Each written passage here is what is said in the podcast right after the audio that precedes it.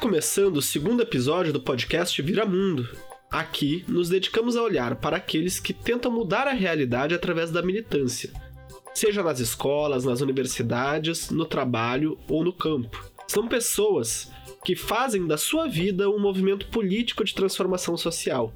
Queremos ouvir delas não apenas como essa vivência muda a sociedade, mas como muda a vida das pessoas. Assim como no episódio anterior, queremos saber como alguém se torna um militante. Por que dedicar o seu esforço e trajetória para tentar mudar o coletivo?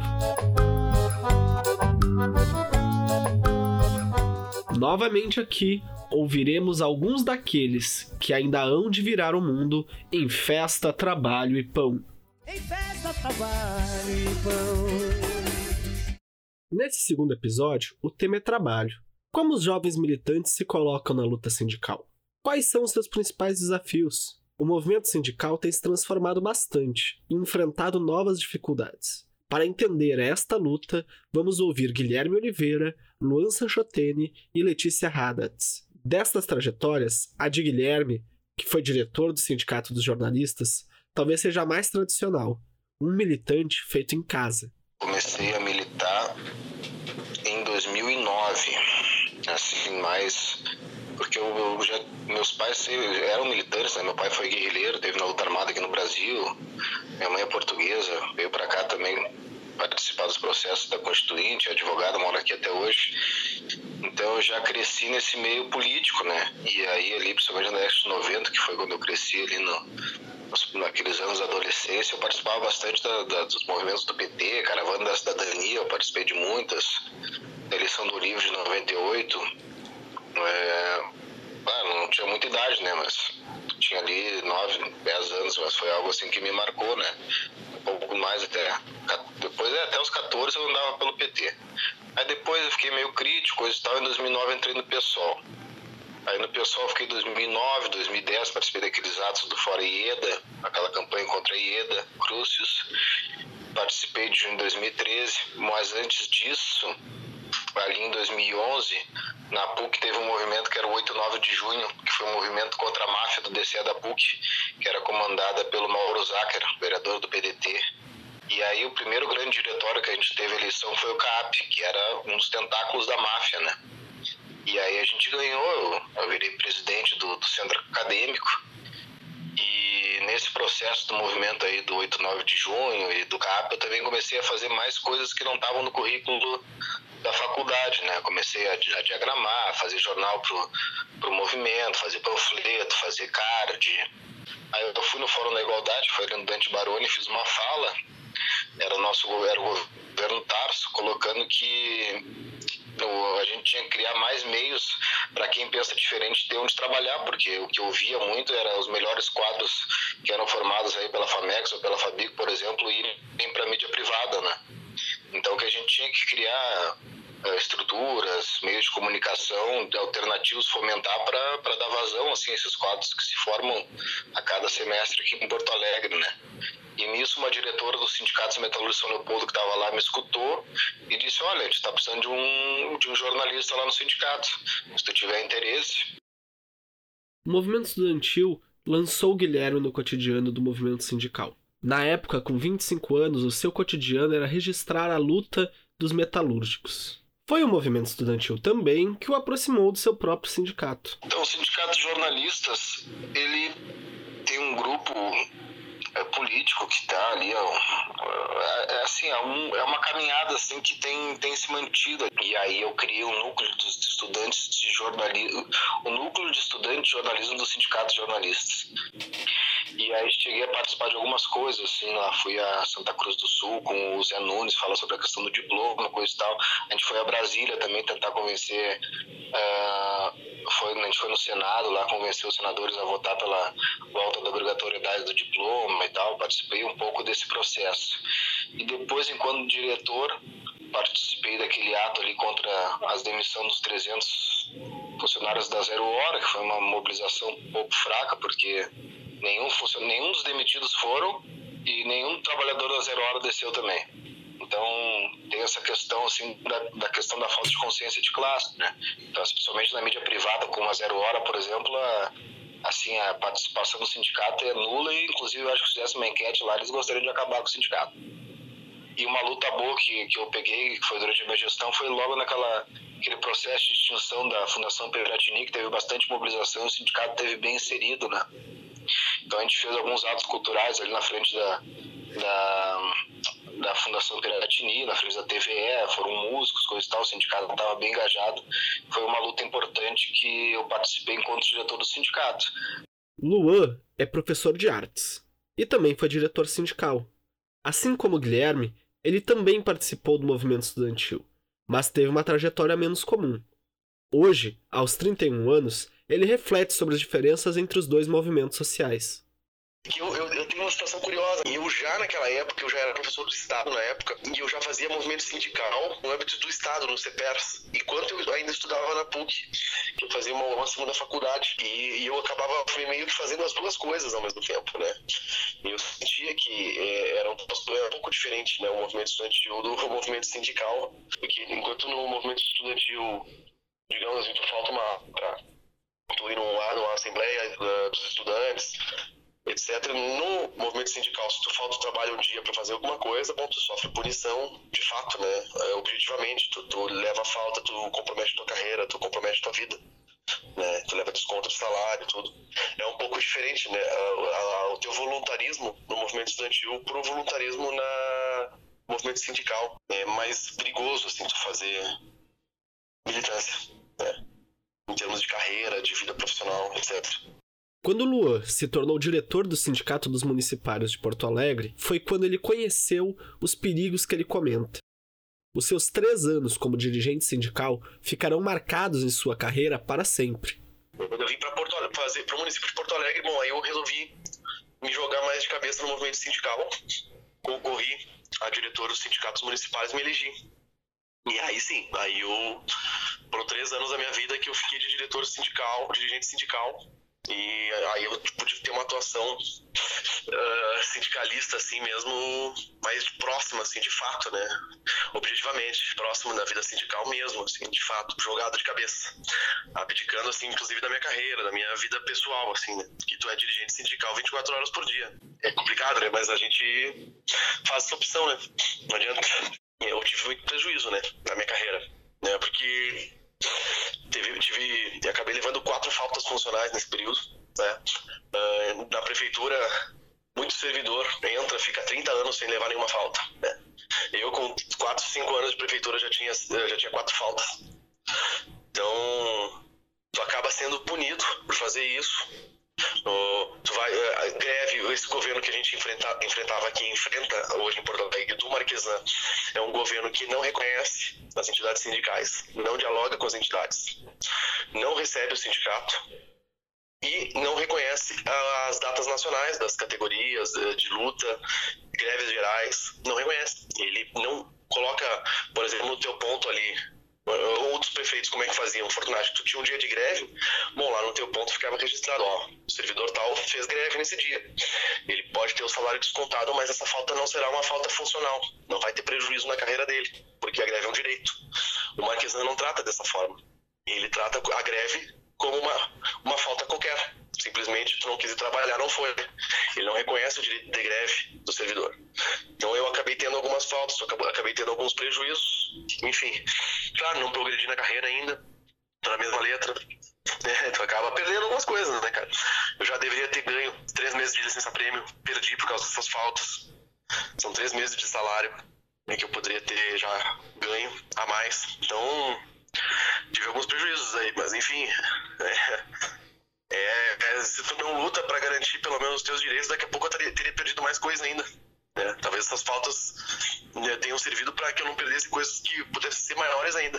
Né? Então, não adianta. Não, acabei. Acabo que eu, eu faria de novo, né? Então, resumo é isso. Não me arrependo, não. São muitos os desafios enfrentados pelo sindicalismo hoje. Letícia, que é do Sindicato dos Bancários de Santa Rosa e região, e também foi secretária da Central Única dos Trabalhadores, a CUT, aponta um outro grande desafio da vivência dela enquanto dirigente sindical.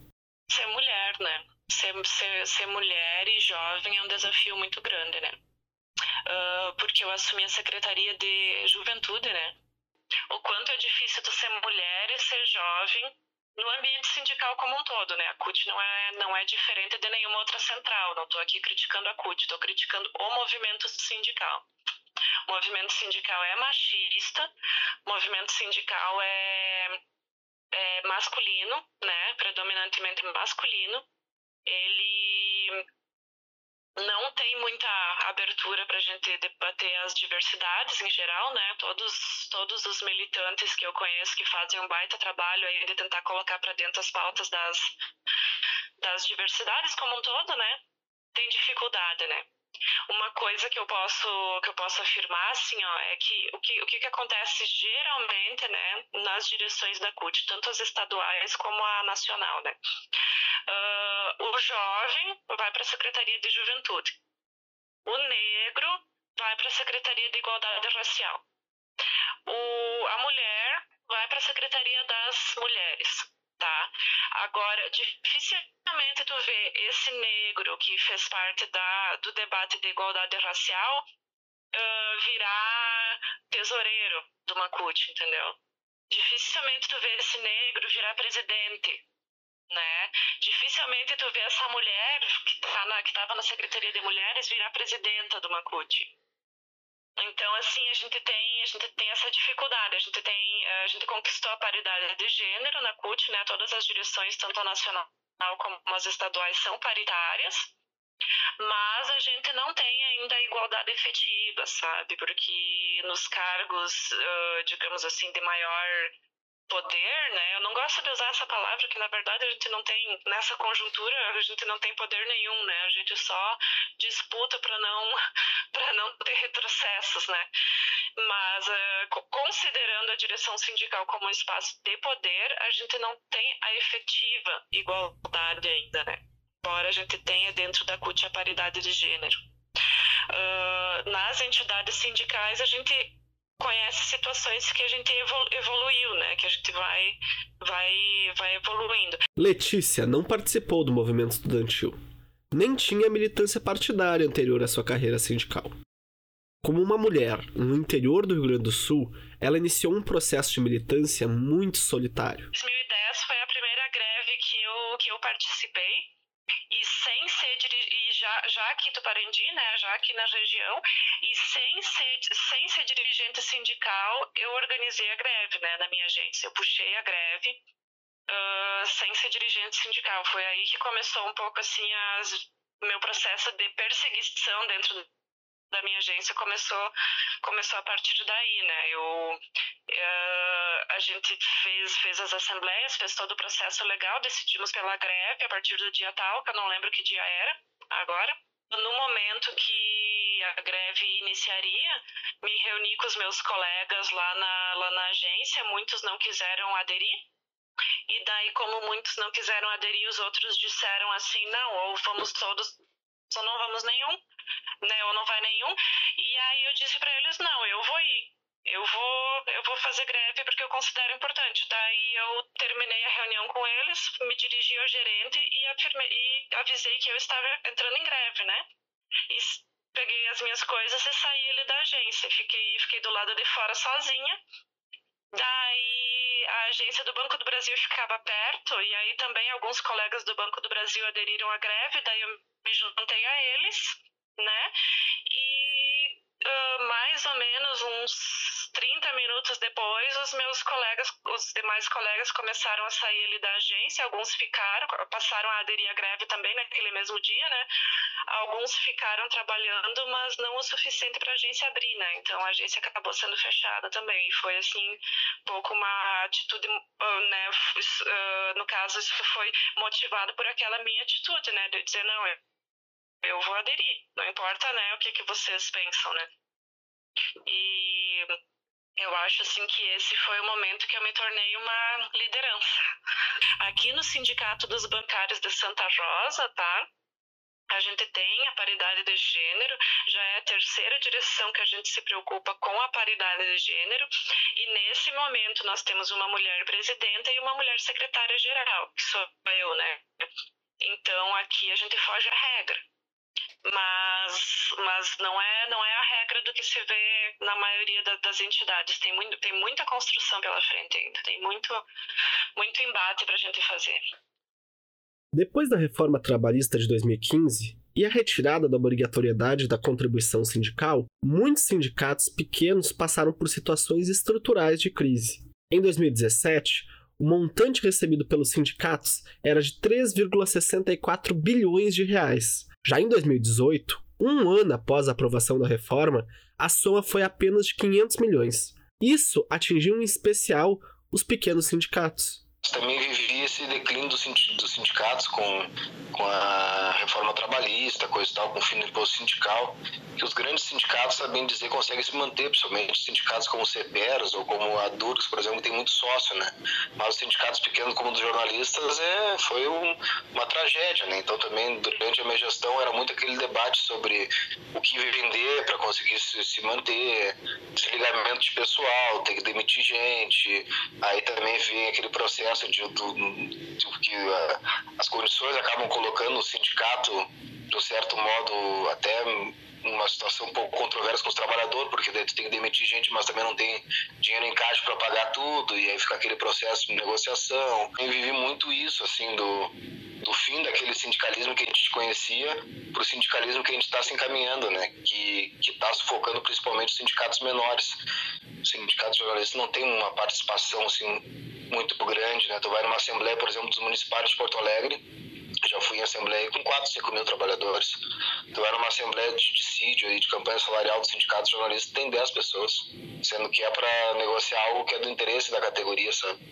Atualmente, o movimento sindical nacional ou até internacional, ele está num momento de defesa, um refluxo, digamos assim que é o momento de defender direitos e não de avançar as lutas. Então, o que, que acontece?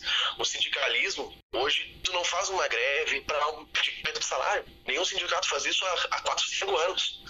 Os sindicatos fazem, no máximo, movimentos para reposição de inflação, reposição de perdas de salário, né? ou para não perder direitos. É isso que a gente tem feito. Eu penso que o movimento sindical precisa se renovar, precisa se reciclar bastante se adequar à nova realidade da classe trabalhadora. E isso envolve fazer diversos debates, mudar a atuação. Nós temos um desafio muito grande, assim. Para continuar existindo, nós temos que nos organizar para resistir mas para além disso também a gente precisa se renovar e se reciclar nas nossas, na nossa forma de atuação. E aí estou falando no movimento sindical como um todo, tá? A gente precisa, por exemplo, conseguir organizar os trabalhadores que não têm vínculo formal, que são a imensa maioria, e que estão bem, bem desorganizados né, da forma como, como se organiza o movimento sindical aqui no Brasil, a gente deixa, acaba deixando eles muito à margem dessa organização, né? Isso aí precisa mudar. A gente precisa dialogar meios e forma de conseguir, de formas de conseguir organizar esse pessoal. E aí e esses debates a gente tem feito, né, para dentro do movimento, assim, mas é um desafio histórico da gente muito grande. E isso passa, sim, por acolher as diversidades, né, que o movimento está tendo muita dificuldade em acolher todas as diversidades aí, diversas orientações sexuais, negros e negras, mulheres, juventude. Nós estamos também com esse desafio e estamos com dificuldade de responder a ele, mas nós vamos nos organizar e nos reciclar e vamos responder, sim. Muitos são os desafios que os trabalhadores enfrentam para se organizar atualmente. A pandemia do Covid-19 agrava a situação que já era preocupante. No primeiro trimestre de 2020, foram 38 milhões de brasileiros trabalhando informalmente. Pela primeira vez na série histórica do IBGE, entre as pessoas com idade para trabalhar, mais da metade delas estão desocupadas. Novos caminhos da organização dos trabalhadores deverão ser trilhados. No dia 1 de julho, está marcado o primeiro break do ZAP, uma espécie de greve sem organização sindical, que será promovida pelos entregadores de aplicativos de entrega, Apenas o futuro dirá se o movimento sindical conseguirá estender a mão aos trabalhadores informais ou se acabará esmagado pela conjuntura desfavorável.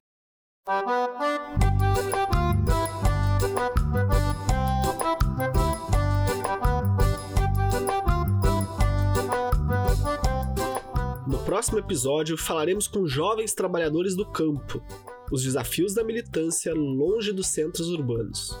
O segundo episódio do podcast Vira Mundo foi produzido por Lucas Lefa, com participação de Guilherme Oliveira, Luan Sanchotene e Letícia Haddats. Este conteúdo é parte da disciplina Projeto Experimental em Rádio da Escola de Comunicação, Artes e Design FAMECOS. Até a próxima!